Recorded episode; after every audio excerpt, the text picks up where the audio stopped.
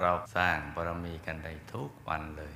ทั้งทานทั้งศีลทั้งภาวนาไหนใครทำสามอย่างนี้ครบถ้วนวันนี้ยกมือสิจ๊ะอย่างให้ได้นะจ๊ะครับเนี่ยทานศีลภาวนา ทานทำให้รรววยย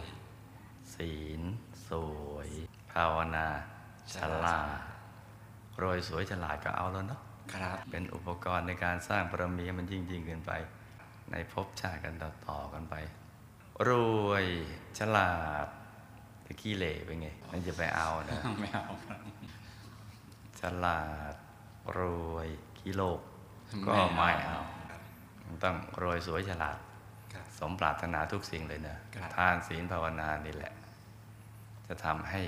สิ่งที่เราอยากได้ สมหวังดังใจเลย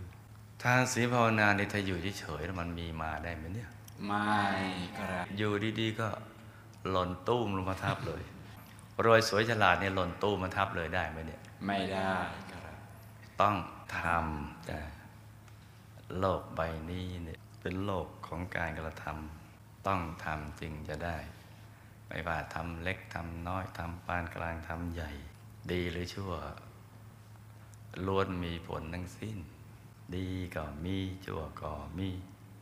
เนี่ยเล็กๆน้อยๆถ้ายังอยู่ในภพสามเนี่ยไม่ว่าจะเป็นมนุษย์ เป็นเทวดา พรหมลูกพรมหรือ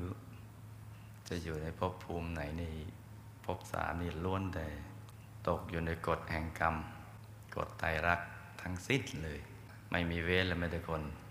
ตั้งแต่พระราชาจนยาจกอยู่ในกฎแห่งกรรมหมด ต้องหลุดจากภพสามไปนั่นแหละพ้นแล้ว หลุดจากภพสามไม่ได้จึงจะพ้นจากกฎแห่งกรรม กฎแห่งการกระทำพ้นจากกฎของไตรลักษณ์ความไม่แน่นอน ความเป็นทุกข์ ความไม่เป็นอิสระ